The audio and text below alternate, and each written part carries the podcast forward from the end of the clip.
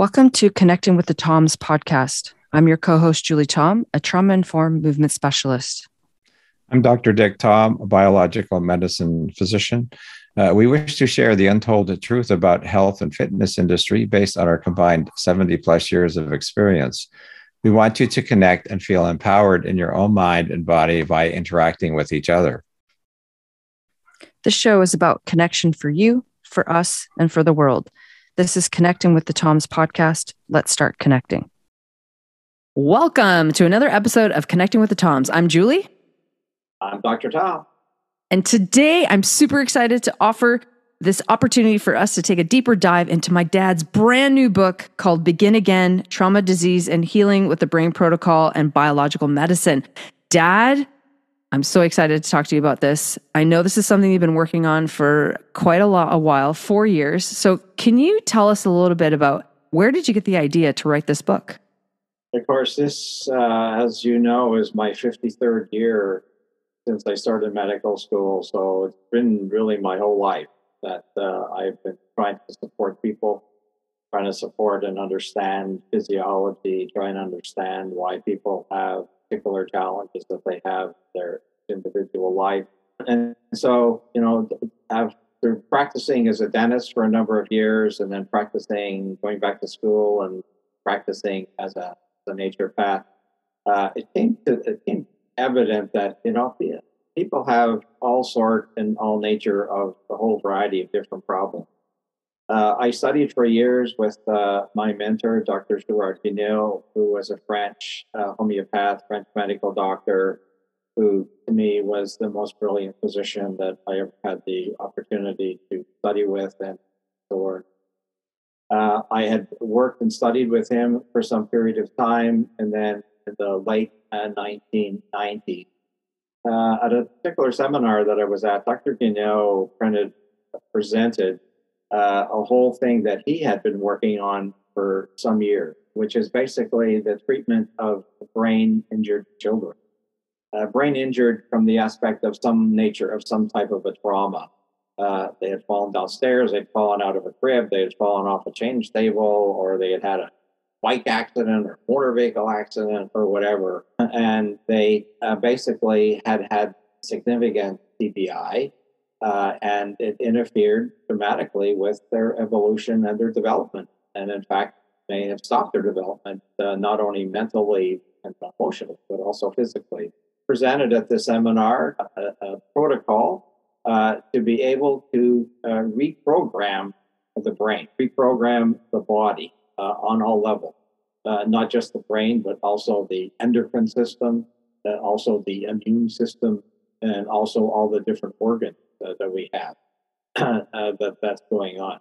So he presented at this uh, particular seminar back in the 90s, you know, a, a particular uh, variety of different types of uh, homeopathic remedies he had been using uh, in his practice for a number of years that he had been sharing with his colleagues in France and in Belgium, where these products were available.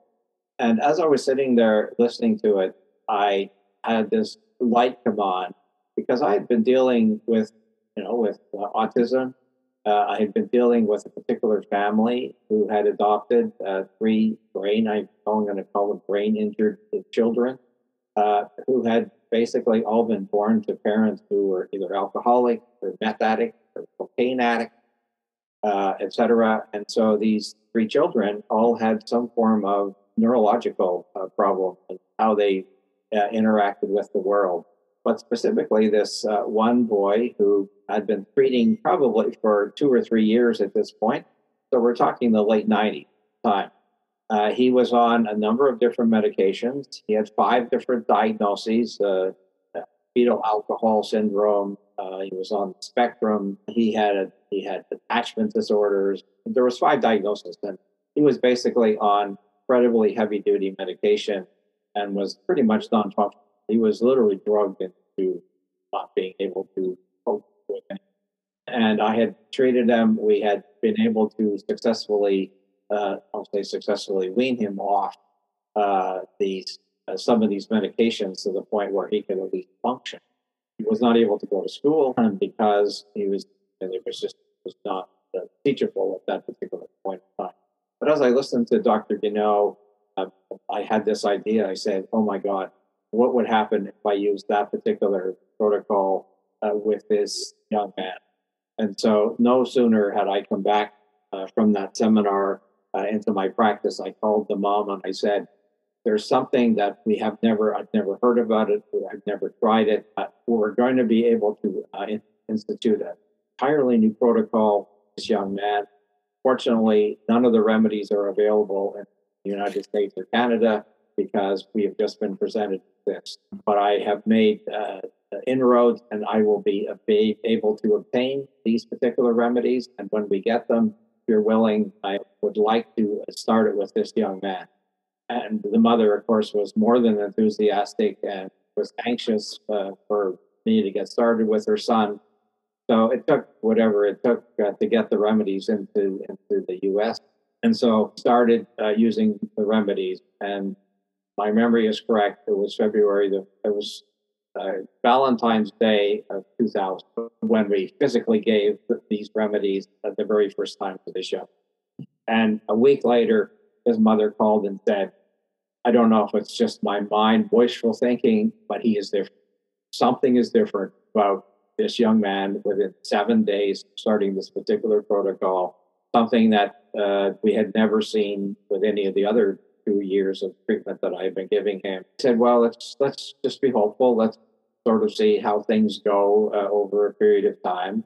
And so this young man was the very first person on this on this continent who basically started to receive these protocols that I have outlined in detail uh, in the book.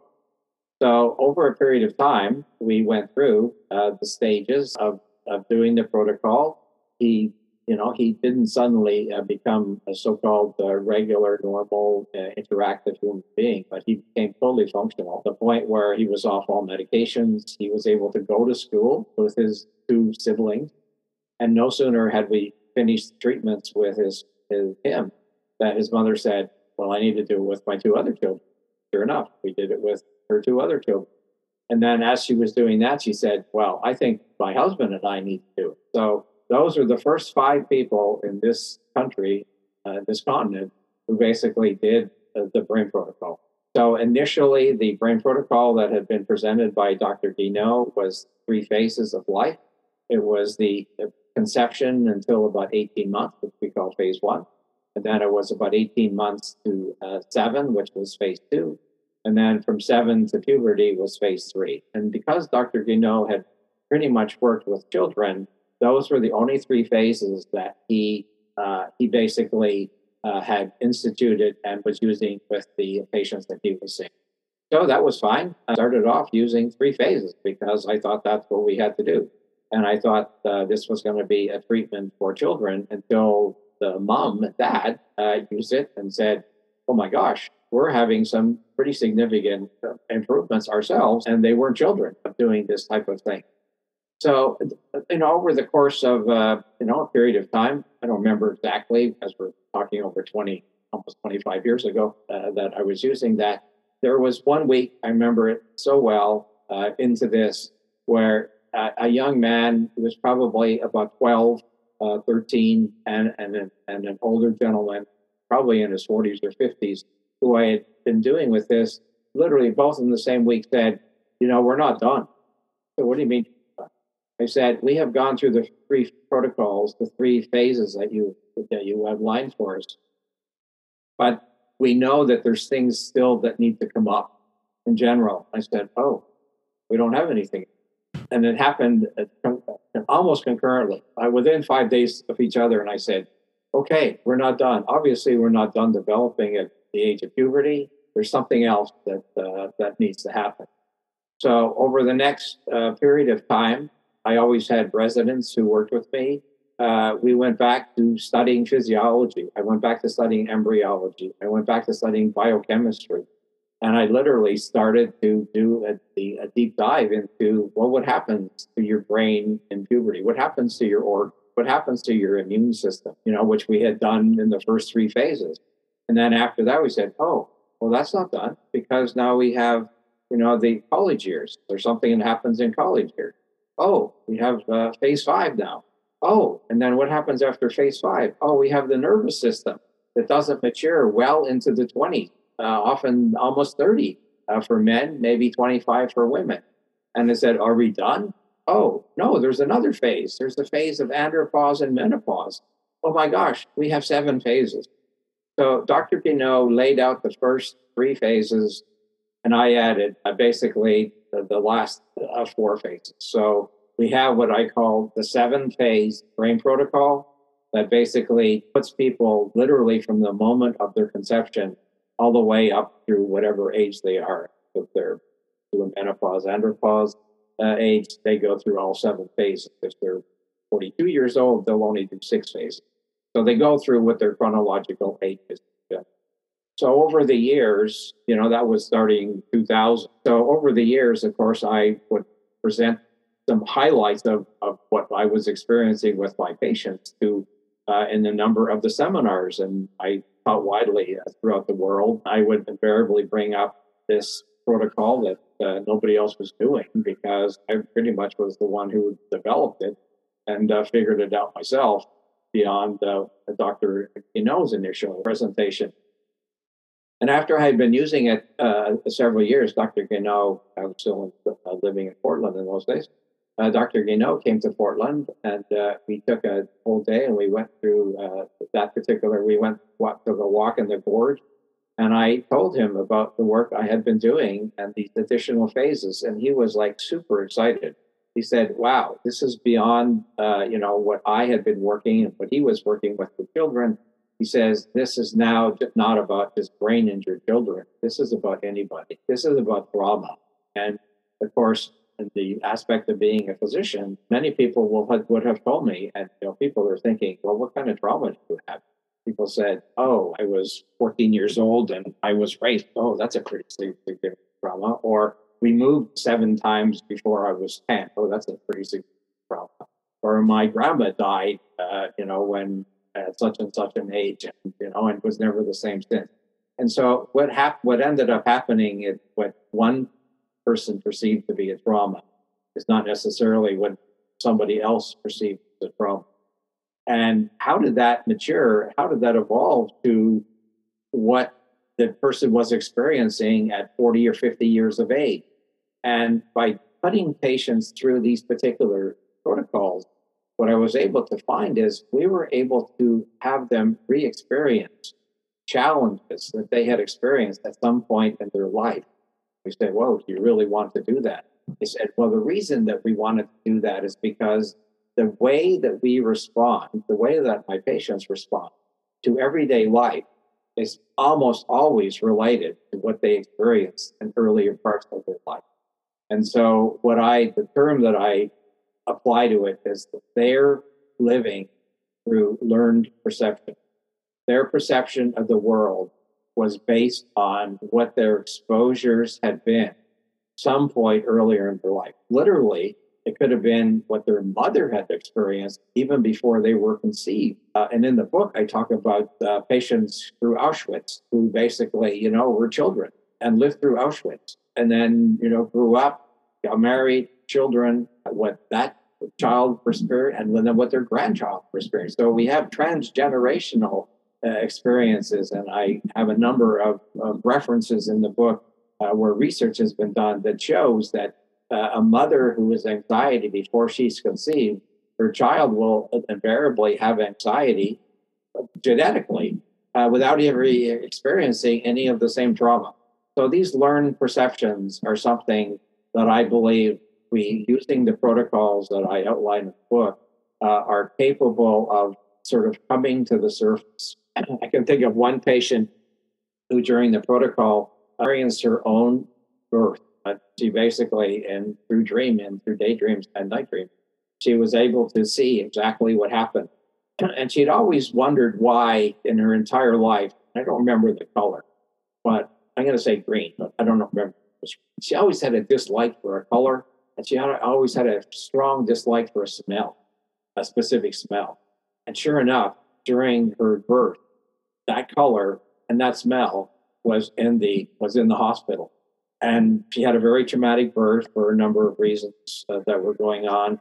So immediately, she her learned perception was, I don't like this color and I don't like the smell.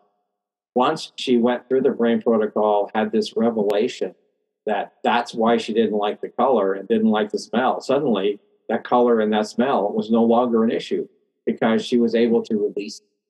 And so, what I found with the hundreds and hundreds of people that uh, haven't been able to experience going through, uh, you know, what I described throughout the book is the aspect of why you react the way you do, why you speak the way you do, why you believe what it is that you believe. It's because of people who are around you. Obviously, it's our parents, or it's our siblings, it's our grandparents, but it's also when we get into uh, relationships, when we get into our 20s and married life or relationship life you know the experiences of those. And so you don't have to these are not just traumas that occurred in childhood. These traumas occur at every age. These traumas can occur when you're 90 years old and still can have an influence on how you the glasses through which you uh, look through life so of course i had done was treating hundreds of people i was uh, introducing the concepts the uh, the highlights we'll say of the protocols uh, in the seminars that I was teaching uh, through the 2000s and the you know the 2000s and teens per se, and then of course you can well imagine since I was teaching to many so many physicians, probably have taught over 5,000 physicians over uh, all the years, uh, as well as tens of thousands of lay people. They kept saying, "How do we learn more about the brain protocol? How do we know what it is that we should be doing?" How do we know, you know, how what what a patient may experience. How do we explain this to our patients when we start to undertake this? And so, literally, it was the result of that type of uh, feedback, I'll say. And I was getting to a point, I said, Am I going to retire? Not going to retire? What if I retire and nobody else knows anything about this? I better write it down and I better teach it to more people because sooner or later, I'm not going to be doing this for everybody literally very, very, if any, people presently on this planet who don't have learned perception from a previous trauma uh, in their life. Uh, throughout the book, I outline a number of cases of specific patients. Obviously, they're not identified by name, just identified by circumstance and situation uh, that they told me uh, when they were going through their particular experience of going through uh, in most cases, the seven phases of the brain protocol for what's going on. So, as a result of that, I started to write this book, and I thought, oh, I'll just write this book then. So, I wrote the book and uh, sent it to a publisher, and the publisher said, oh, "This book is, is of no interest to, to some. Like, why would they want to read this book? Because you're just sharing a bunch of stuff." Uh, so I said, okay, well, I'll rewrite it with a different framework. I'll rewrite it with a different framework that will allow people to understand that the reason that maybe they have rheumatoid arthritis, or the reason that they have anxiety, or the reason that they have depression, or the reason that they have premenstrual syndrome, or didn't matter what the problem was, that there may be an underlying true cause of their problem. Because very often, especially with psychological problems, many times the doctor says, or let's say cancer, doctors say, well, we don't know why and I'm not saying that trauma is the only cause of cancer, but I will say that I've treated a lot of people with the brain protocol who have cancer, who have incredible revelations uh, as to what's going on. We've already talked about everybody listening to this podcast right now has maybe a million cancer cells in their body. Uh, and we do know it's also suggested that by 2050, the number of patients with cancer are, is going to double. We now already know that one in two men in their lifetime will have cancer, and one in three women in their lifetime will have cancer. We're going to double those numbers. We're talking within the next uh, 30 years, significant numbers of patients. Now, do they all have to manifest? Of course, the, the million cancer cells that you have in your body right now doesn't mean you're going to develop cancer. It doesn't mean you're going to die of cancer. Uh, there's other things that people die of. However, we do know that the influence that trauma has had does have a significant impact on your immune system. And your immune system has a very significant developmental component based on what you've been exposed to, uh, what your learned perceptions are, and perceived perceptions are. And the trauma, which is, is always of interest because I have done this with uh, identical twins. Genetically, they're you can't you can't tell any different. However, when there's an experience, and the one I can think of specifically was the grandparent dying, identical twins, and one of the twins, this was like totally devastating. I don't remember they were seven, eight years old, or exactly per se. One of the twins, it, it like dramatically affected the rest of her life. The other twin is like, oh, grandma died. Oh, really sad. We won't be able to da da da da.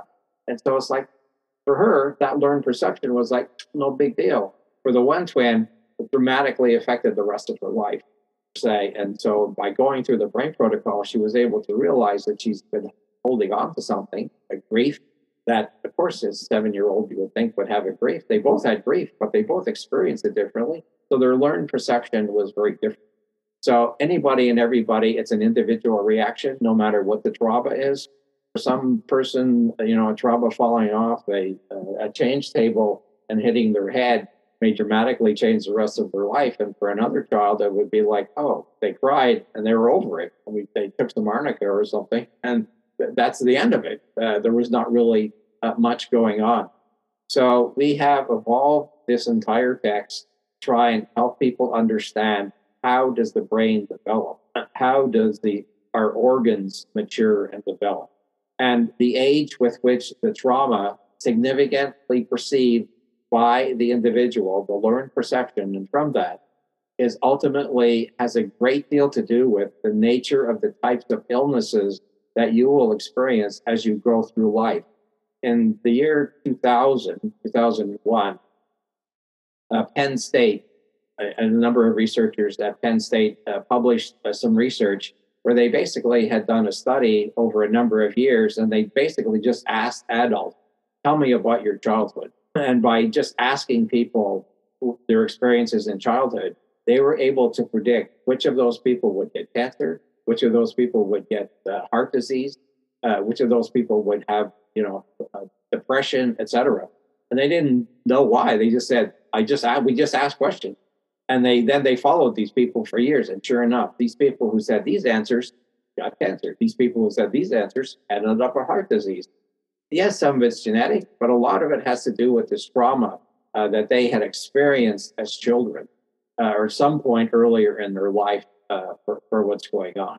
When I so through you know working with tens of thousands of patients as I have over the last 15 years, it became very evident that this trauma is, in my biased opinion, probably the most significant thing that, as a physician, hopefully my or perhaps my legacy, I will be able to impart to future generations to say, it's not that you can avoid trauma. We all have trauma, and it's your perception of the trauma and how you ultimately learn to deal with that trauma that which will decide will you live and die like the queen did recently at uh, age 96 or 97 of old age her mother died at 101 of old age. So, you know, you can say, well, she had good genetics, but she also had a ways to ultimately uh, deal very positively uh, with, you know, her life experiences uh, that ultimately she, she came through.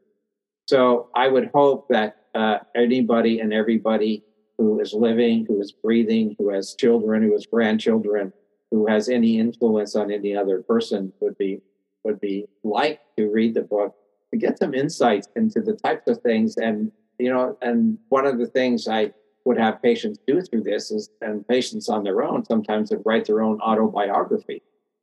And i can think of one patient who wrote her own autobiography by decades from 0 to 10 you know 11 to 20 21 to 30 etc and after she wrote it it was probably the most healing thing that she'd ever been able to probably more healing than the brain protocol itself.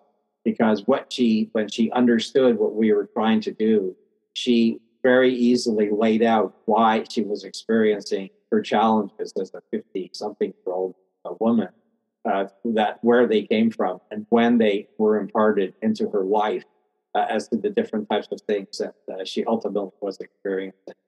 So throughout that and through the the uh, i'll almost call it badgering of so many of my colleagues uh, so many of the of the people who had experienced that uh, had the opportunity to ask their partner or a child to say, "Do you think it would be beneficial for them uh, for what's going on?" So I will so I'll say that, but I'll, so that I don't forget to say this.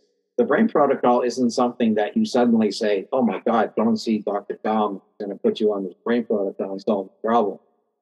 The, uh, what I realized from the errors I did in my early years of doing this is we need to prepare the body for what's about to come. And so every podcast that we have already talked about, all those things are in place. So it's not just if you know somebody doesn't know what a castor effect is and dry skin brushing and the importance of sleep, like just talked about in our last podcast, uh, and they're not eating for their for their temperament, and they're not drinking enough water, and they're not doing some kind of sustainable fitness and uh, functional fitness. It's like we need to get that stuff in place uh, you, you know, if somebody is having a, you know, a severe constipation, you know, trying to remove things from the body, it's not the time to start the brain protocol. However, there is a time and a place that everybody, my biased opinion, would ultimately benefit from doing it. We'll say it's not easy, it's hard work. Uh, people who go through it have lots of ups and downs uh, from doing it. It's challenging. It's challenging to relive something that maybe you never want to relive. And so you have to be ready for that. Uh, and there are many people who will never be ready for that because it is too traumatic. So it's not for 100% of the people. However, reading the book, I think, is for 100% of the people uh, because they will learn insights into their own life and uh, learning a couple of things and then thinking about your own past. Uh, if you listen to our, not the insomnia one, but the previous one, where we talked about the exercise that you did, to help people understand their purpose and the reason that they do things. You combine that uh, with you know what this particular book is outlining, and you know what I would have to really honestly say is your quality of life for whatever years that you have left will be dramatically improved because you'll you'll have a different outlook on how things will be. You'll have a different opportunity to experience life in a different way and how you have responded to somebody cutting you off and road rage no longer that important to you because it's like who the hell cares? That person obviously has to get there before i do. So go ahead go for it uh, type thing. And uh, these everyday things that we experience and you know why do we react this way? He said oh i don't know why. I said well i can almost tell you you'll find out why. You probably respond the way you do. And you will and having done this uh, with, as I said, hundreds and hundreds of people, what people have learned and experienced is they respond based on something that they experienced somewhere earlier in their life, even though it's deeply hitting within within their unconscious. You know, the brain we say doesn't forget anything. You know, like uh, you know, the proverbial the elephant never always remembers. You know, it's a great memory. Well, so do we but we don't know how to tap into it. Uh, there's so much we don't know about the brain. In fact, you know, years and years and years ago, I remember them saying, I don't think it's quite true, if you put a dime on the sidewalk beside the Empire State Building, uh, what the brain is capable of is what the Empire State Building is tall, and what we know is about the thickness of the dime. So it's, and maybe it's a few dimes now. So relatively speaking, what the brain is capable of doing and knowing is still there's a vast unknown. All we know is it's this more than incredible uh, instrument that allows us to focus and have purpose and propagate our species uh, into the future for, for ultimately what's going on. I think, uh, you know, this is a, a one of a kind book. There's nothing that's ever been written about it uh, in this particular form because I'm happily would say that I was the one with Dr. Guéniot's support for the first three phases who ultimately, through the work with uh, my residents at the time, we sat in libraries. You know, we didn't have Google uh, so much in those days. It was available, but we used actual old textbooks. We went to our medical library and uh, did the work and we studied uh, all the things that we learned in medical school. And I'm happy I did. And in doing the research for the book, I did even so much more. And the reason the book took as long as it did, almost over four years, is because of my editors kept saying, you need to justify that. How do you know this? How do you know that? How do you know that the corpus callosum doesn't mature until age 18? How do you know that the brain doesn't really mature functionally with myelination until well into the 20s? Is there any research? And there's tons of research. There's thousands and thousands and thousands of articles that have been written about that type of thing. So, you know, initially, my first effort at the book and that the the editor uh, refused is said, "You're just telling me your personal experience. I want to know that somebody else can look up this data. It's true." And so, what's so each of the chapters that I outlined through the phases talks about what happens during each of these phases, and then I was able to find and justify uh, with the research that has been done over the last you know two decades to try and understand how does this body work and how do we develop the way we develop and why do we develop the way we do and you asked in our last one you asked what happens when we age why do we have insomnia you know going through the book you'll understand what aging happens and why we age and why it's not an unnatural thing and we can either age gracefully or we can age not so gracefully and the hope is is that with the book and with the protocols, uh, people will have the opportunity to age uh, very gracefully. Now, that's a long-winded discussion. at least as a starting point to give hopefully people an idea of of uh, what it is that uh, the effort that I put into uh, bringing this uh, this incredible therapy that Dr. Guéniot initiated with brain injured children. Everybody and anybody who is so interested in improving their quality of life. Wow, that's quite uh, quite a legacy.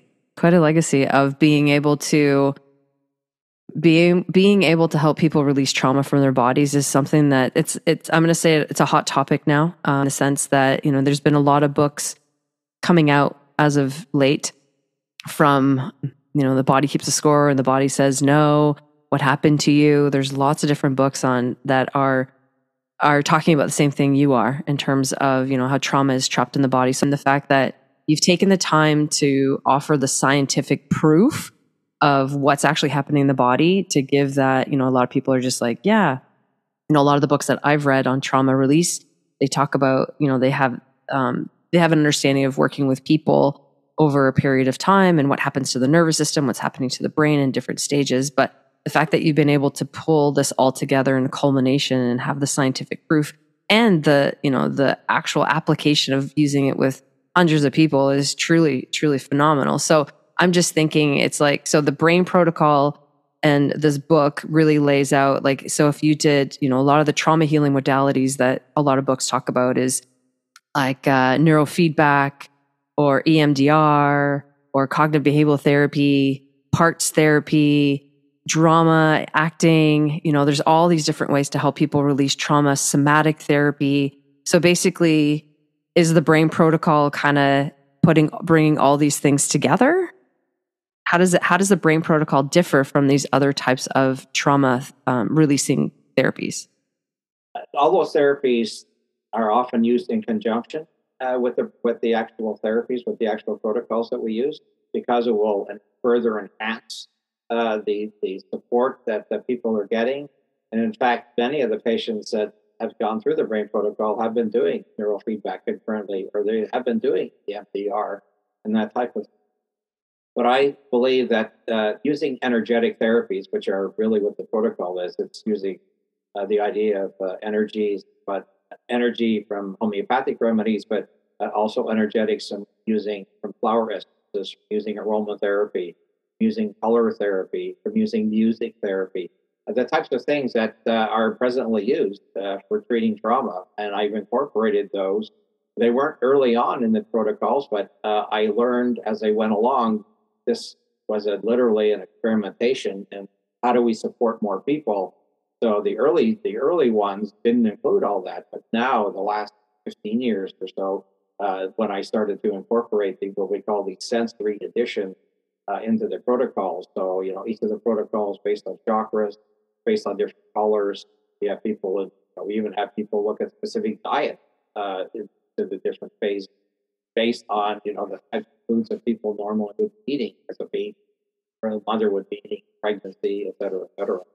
So all these are, uh, in addition to that, uh, what those therapies uh, do not include uh, at least in my experience, is this the energetic, the idea of even doing transgeneration, the idea of going back two, three, four generations and looking at great grandparents, what they may have ultimately experienced, and why individual experiences their specific uh, health challenge uh, at this particular time of their life.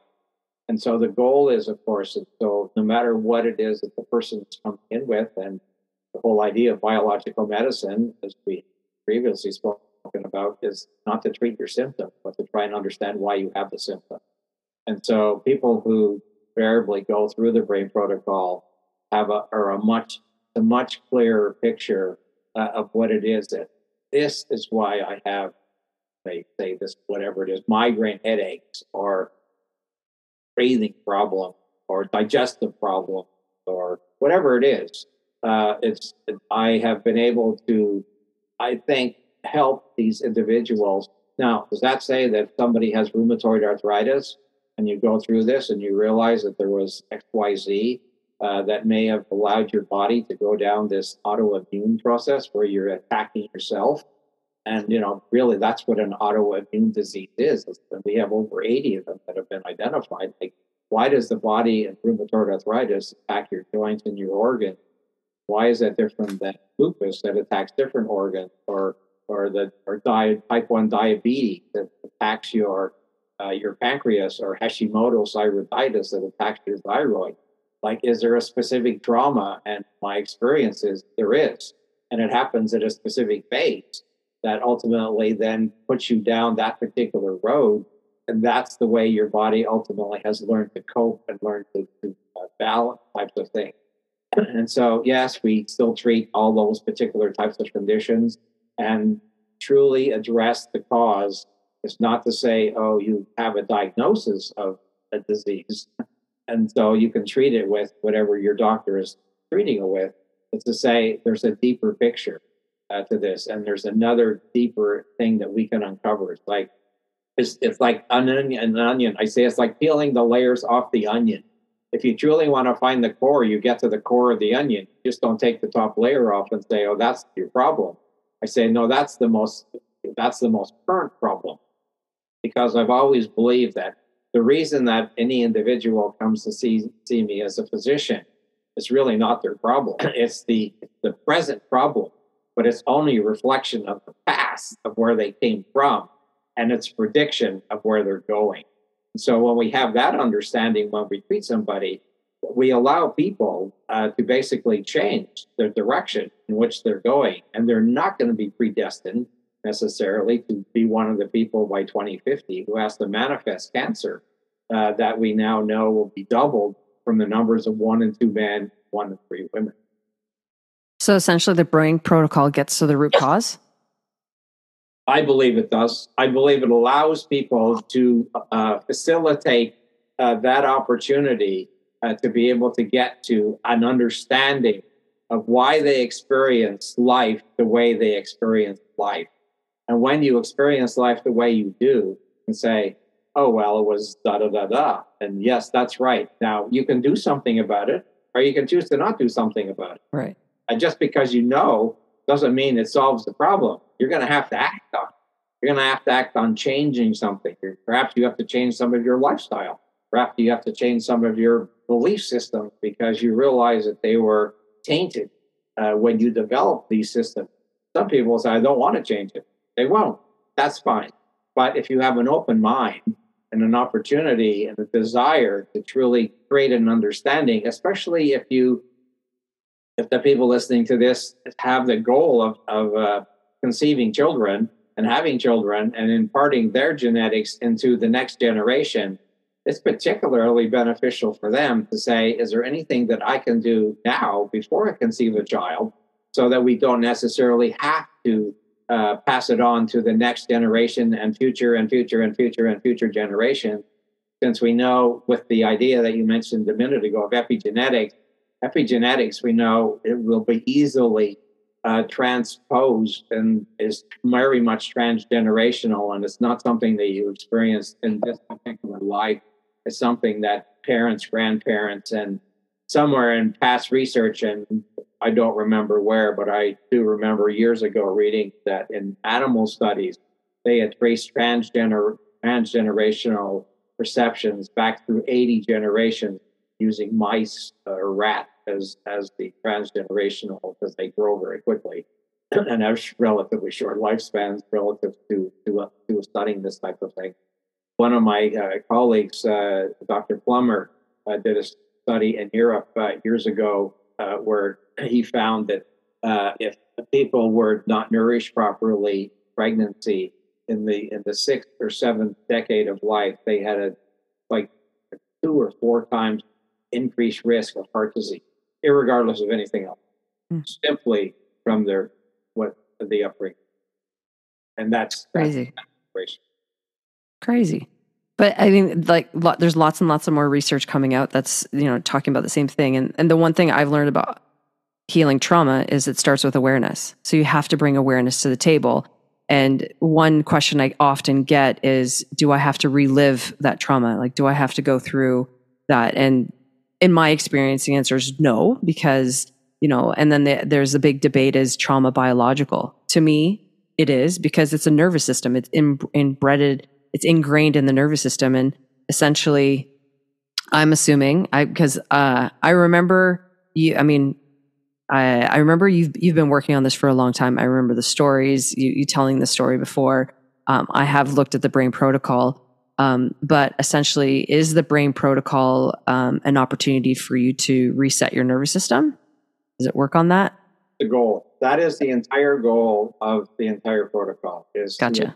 You to reset your nervous system so your response and you know in previous uh, these podcasts we've talked about how much effect that the nervous system everybody now knows that the you know literally your digestive system you know is based on what your brain thinks and so irritable bowel syndrome more or less a nervous system problem more mm-hmm. than just a problem absolutely you know, type thing so you know the the gut brain connection is so widely researched it's so widely talked about it's pretty evident.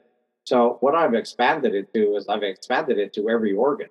You know, if mm. somebody experiencing arrhythmias, somebody is experiencing uh, heart problem, I always say, think of, and you can think about it, think about what happened to you between 17, 18 and 22, 23, because that is the heart phase. And I have mm. so many patients now that yeah. have, uh, they have high blood pressure that they can't seem to control. And you know, I, they take every medication, they do all the biological therapies, and they still have it. And I say, well, let's go back and look at what happened when you were in college. And then they mm-hmm. Start college, and that would set their hypertension. Or they had their wisdom teeth removed and they weren't done properly, and they have a cavitation. Same age. So mm-hmm. that has an effect on their heart. So there's other aspects beyond just the physical organ that we can look at energetically, and the, the brain protocol allows people to create this understanding that there are perhaps are other things that are involved in their particular life that basically can can once again improve the quality of their life. And once again, this is not a cure. Is, we're not curing anything. We're just make, bringing revelation and realization for people to the surface. But they have to then decide whether or not they want to continue on and do whatever is necessary uh, to improve their their own uh, particular station in life. Right. So they're bringing you're bringing awareness to what possibly happened to you in the past. And the thing is to to reiterate, you don't necessarily have to like go through what that, you know, you don't have to relive that and and whatnot. Because a lot of time in talk therapy, you have to talk about what happened to you and that can be re-traumatizing. Whereas doing the brain protocol, you're bringing awareness, but you don't have to relive it. Like you don't like if your grand great grandfather was in Auschwitz, you know, you don't have to relive that. It's just bringing awareness to the table and understanding that your nervous system has been formed based off of that experience and your nervous system is in a flight or fight you know is in a sympathetic state in order to protect you because all your nervous system is doing is trying to protect you and so you know at the end of the day when we're trying to release trauma it's all in the name of safety and that's my i've spent my my career now is focused on that and that's all i do is help find people uh, feel safe in their bodies using movement. You're using it using the brain protocol, and I use it using movement. And I'm pretty sure if I took a deeper dive into what the brain protocol is, there's some movement in there that con- that is quite congruent and, and it's it's there. So it's just that you have all the layers. Because one the other thing I've learned is that no system heals alone. It's all connected. All the people, uh, you know, the endocrine system, the circulatory system, the lymphatic system, they all work together and from what I remember, the brain protocol addresses all of these things, correct? Addresses all these things. And that's why right. I added in in our present model of medicine, it's very challenging to go to a cardiologist because you have a heart problem, but somebody isn't looking at your nervous system and your endocrine right. digestive system and your, you know, how all your different organs are working. You can't just focus on one organ thinking that everything else is going to solve it. Properly. Right. Right. It all works together. So that's why the Brain Pro, that's what makes this unique and different and why everybody could benefit from it because it allows you to take a look at all the systems and figure out how they can work congruently. But at, at the end of the day, it comes, you have to bring awareness to, you have to answer the question, what happened to you? That has to come up and you, you know, like what happened to you? And then you can move forward from there. So um, a question I have though for the pr- protocol. You said it's hard work. All healing is. I've yet to meet anybody do any kind of healing modality, and it's like, yeah, this is easy. I'm like, if it was easy, everyone would do it, and we would move forward. Right? It's hard, but how long does it take to go through the seven phases of the protocol? That's a great question, and that's very individual. Uh, the, the and what generally happens is that you know, start everybody starts at the first phase conception 18 month phase. There's specific remedies that are given during that phase. and then every month, uh, I have a discussion and interview and ask them how they went. I ask client to keep some note how things went. And depending on what they tell me, uh, I will decide, okay, we're ready to move on to the next phase, or we're not ready to move on to the next. Not okay, so repeat it, tweak some things, uh, we go through. So we each each phase is invariably a different number of months of therapy. Uh, the longest one person uh, has been in one phase that I can remember is two different people. Uh, it took them eight months to get through the phase five, which is the cardiovascular phase, heart phase, for obvious issues that happened during that particular 17, 18, 20 college of life. Some people, uh, you know, what's the shortest that somebody has gone from I've never seen them before to totally finish the brain protocol? Probably is about two and a half years, uh, mm. probably speaking. now, it's not that you have to go through the whole thing until you suddenly feel different. Literally from the get go, people are starting to know something is different, just like that boy with very first time. Within one week, something different. So may not be that quick for some people, uh, general, but generally speaking, by the time you get into the first couple of phases, how I'm experiencing life. And so working with uh, your practitioner who has studied the brain protocol, one of my goals, in addition to teaching people I've already taught, uh, is to teach more people now that I've written the book. They will have a much better reference. They'll have a much better understanding. Uh, you know, when I started doing this, I went on Dr. Guéniot's experience and Dr. Guéniot's, uh, you know, sharing with me what people were doing and having one-on-one conversations. Forever grateful for for that man who's so brilliant. What I left is much too early life. Definitely has a legacy he shared. Uh, I'd like to carrying it on. Hoping many other practitioners will be willing to carry it on to the benefit of society in general. Uh, which is, of course, why I ended up writing the book and despite the challenges of writing a book and uh, multiple times of uh, editors, publishers saying, do this, do that, which I did, uh, I think we have a, a pretty good representation of what the Brain Protocol represents and what people ultimately have the potential opportunity to experience. And their, their experience will literally be based on what they wish to do with the information you know, in, the, in, early in the book, I say some lay people may choose just read the. There's divided into three parts. I just read the first two parts. The third part is really more for practitioners because it explains more detail the actual remedies. But if people are interested in knowing the types of remedies that uh, will be given, uh, they should read the whole book. But certainly, right. thirds of the book uh, will be of great interest to them uh, because it literally lays out the physiology of the body, how all the organs are related, how different parts interact with other parts. So, if I'm not a physician, can I pick up the book and do the protocol myself? Absolutely not. It's like trying to treat yourself for any type of a health problem. I do not recommend that. uh, at all. That's not why the book is written. It isn't written so that people do sort of self uh, self treatment. And the reason is because it's almost impossible to be objective uh, about what's happening. What do you do when a challenge comes up?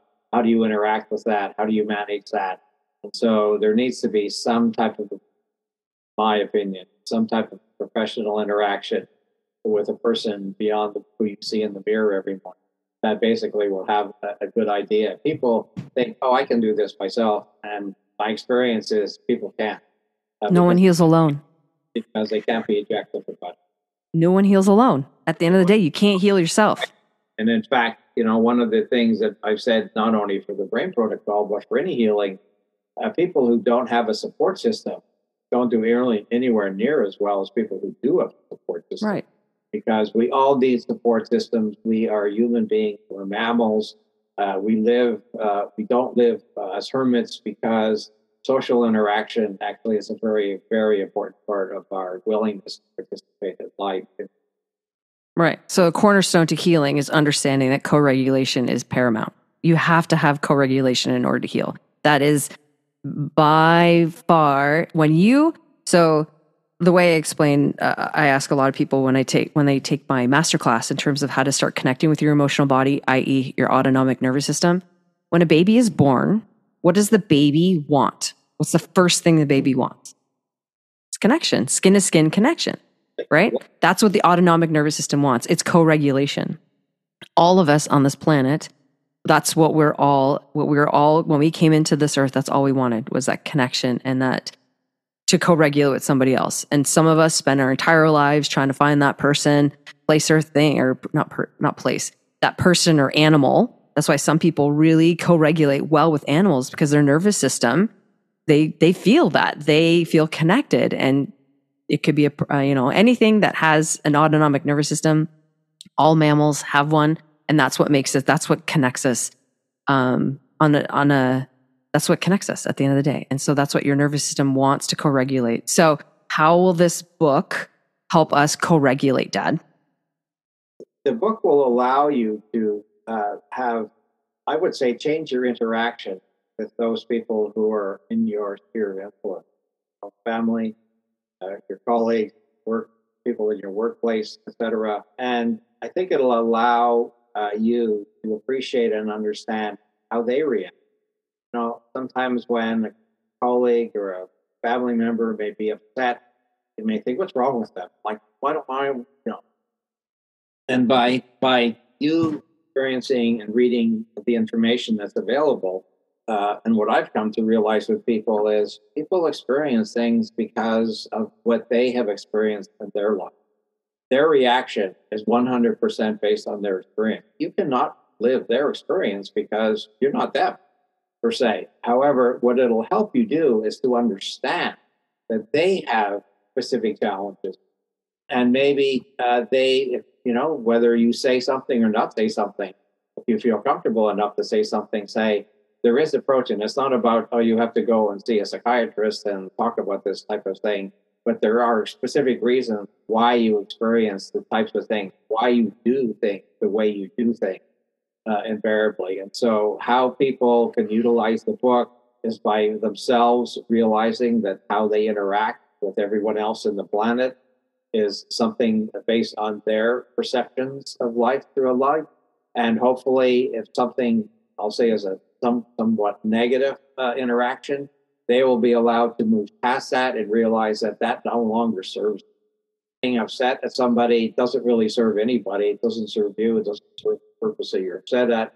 And you can have a discussion with somebody without getting upset and have a reasonable conversation, and you both be in the middle. As such, uh, we as a world as a planet uh, learn to get along with each other so much better, which is a huge part of the present world we live. Right, because all you hear now, the constant message you hear is be kind. Like the fact that we're constantly have to be told that we're be kind, be kind. Like people are just not kind. Why are people not kind? Well, it's because based on their experiences that something happened in their nervous system. It's what happened to you. Why aren't people kind? Because something happened to you that is trying to protect you. And so you're not kind because the last time you were kind, something happened to you that didn't make you feel safe. So that's where we have to be reminded. And so this brain protocol is an opportunity for you to get to that root cause to help you reset your nervous system so that you can move forward and be kinder to yourself first and foremost and that's what your purpose is all about and then to to others and so like if you and that's why finding out what your purpose is is so so important because the number one person you know when we talk about purpose everybody's like yeah my purpose is to serve others this and that's all humans do that, that's what we all we're all here to help other people feel good we always take care and we always fill their cups and, and whatnot. But where we're failing is that we're not filling up our own cups. We're not following our own purpose because we don't know what that is. And hopefully, this brain protocol can help you get on point. So, I have a question then. Do you need to know what your purpose is before you do the brain protocol? Would that be helpful? Anything that you do beforehand is helpful, but is it absolutely necessary? Nothing theoretically is necessary other than the fact that you're willing, you're open, willing to share, you know, some things that ultimately come up. Uh, you have done, uh, you know, you're doing biological therapies as we've discussed in the uh, in our previous podcast. If you're not doing any of those, if uh, you know, if you're not willing to look at things that are most nourishing for you, it'll be tougher. It's still a benefit to read the book because maybe that will encourage you to make changes uh, sure. for what's going on. But you know, theoretically, my only request that when I do recommend this uh, to my patients uh, is that they basically are on board, that they understand that uh, this isn't something that it's a, a, one and done. It's not a one month thing or a seven month thing where you go through one month of each. It's something that ultimately will allow them to evolve in their own life. And as I said, doesn't you don't have to finish it before you experience that. And people are typically experiencing something different easily within what the first one do, which is why they are encouraged to keep going, why they're encouraged to what's next, what's next, what can I uncover next, how can it help me uh, get through, for me to interact with my own children or grandchildren, uh, or like work colleagues, or just my next door neighbor. Uh, yeah. Right. So basically, everybody should get buy this for their doctor, give it to their doctor, make their doctor read it, and then they can do it together. Um, like, let's say um, I, I buy the book and my husband and I do it together. Would that work, or it should be with a health professional? I do not recommend somebody doing this without having some form of a professional who has some understanding of energy therapies and okay good understanding of physiology because during this, you get a cold, if something happens, sort of a severe trauma requires hospitalization. I generally say if you get a cold, you know, you're not gonna we're not gonna give you anything to treat it. If you get a sinus problem, I'm not giving you mm. something. There's a reason you get a sinus infection without really having a sinus infection. You think you have a sinus infection, you really don't. You're just right. experiencing something that you prepared. The brain remembers that this you may have all the symptoms. So yes, we'll have you do nebulizer. Yes, we'll have you do alternating hot and cold. But I'm not going to be having you take an antibiotic or more vitamin C or that's like mm. no. You're having to let the body go through process it. Process it. Don't have to go through it again. So that's a challenge if people are not have some degree of medical understanding physiologically uh, for of uh, what they're going to experience. And you know, people are trained. My patients are trained well enough. They know that you can always use hydrotherapy. There's mm-hmm. always things that they can do to treat any type of an acute issue uh, that that they may experience while doing. So right. yes, things that they do, but it's not like we intervene. We let the body go through what it has previously gone through because that's the way you bring it to consciousness and that's the way the body's oh i can let it go never have to right. Yeah. Which is the hard part. It's like that's the hardest part is that you actually have to like you, you got to go through it and that's the thing they always say that for healing you get you just can't go around it you can't go over it you got to go through it you got to you know sit with the emotions and that's hard because a lot of times when we're talking about trauma we're avoiding feeling and the fact that when you're doing this protocol, I'm I'm gonna guess you're gonna feel a whole heck of a lot that are un- some uncomfortable things. And if you don't have that support, if you don't have that uh, an ability to co-regulate somebody when you're going through that, that's yeah, that's not gonna go too well. That's gonna it could be re-traumatizing in a way, right? Because your body doesn't feel safe. So it's like, oh my God, but understanding that, you know, the body, the body doesn't do anything by mistake. And that's what's amazing about the body.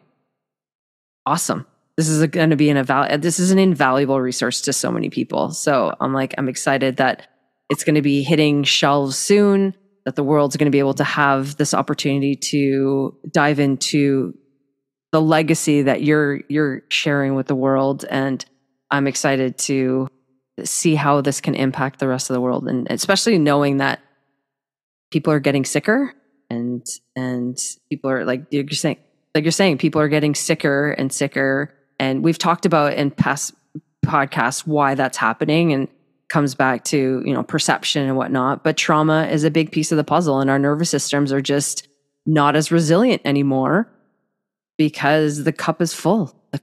And so we need to be able to help find ways to reset it in a, I'm going to say more natural, I guess, more biological way instead of pharmacological way, as some other people will do. And that's why like EMDR works because you're working with the eyes. You know, there's all these different things, you know. So if you're someone that has been healing, doing the work, this brain protocol is definitely something you should definitely look into because it may take you to the next level if you've been stuck in some way, shape, or form. Um, is there anything else you want to add about the book, Dad? Uh, the book is available on uh, my website, drdicksonthom.com. Available on Amazon. Not yet available by uh, book, but uh, that's in the works. Uh, that will also be available uh, in the near future. And uh, as we go along with future podcasts, we'll be able to update you on other availabilities. This is something we need to add to your library, people. So stay tuned for ways to to be able to access it in different ways. And uh, I'm trying to convince my dad to put it on audio, but we'll see. it might take another four years, but we'll see. but thank you so much uh, for telling us about your book, Dad. I'm I'm really excited that uh, that it's been published and that you have been able to uh, gift the world with this amazing information because I it will it will make a difference for so many people. And I thank you for writing it down so then I can hopefully I can continue to carry the torch, be one of those people that carry the torch. Yeah, for years to come. Um, thanks so much for being here and for listening to our podcast. We appreciate you. And uh, we look forward to chatting with you next time because we're going to be talking about migraines. So, you know what's going to help with migraines? The brain, brain protocol. So, get the book. All right. Thanks so much for being here. We appreciate you. Thank you for connecting with us, and we'll talk to you next time. Talk to you again.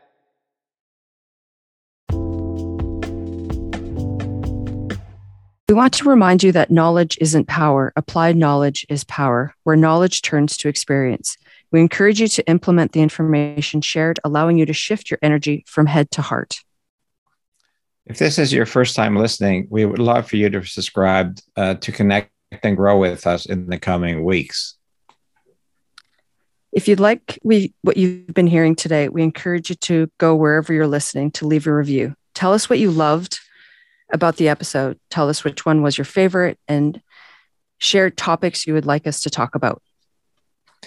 And if you're interested in learning more about biological medicine, uh, go to my website, drdicksonthom.com.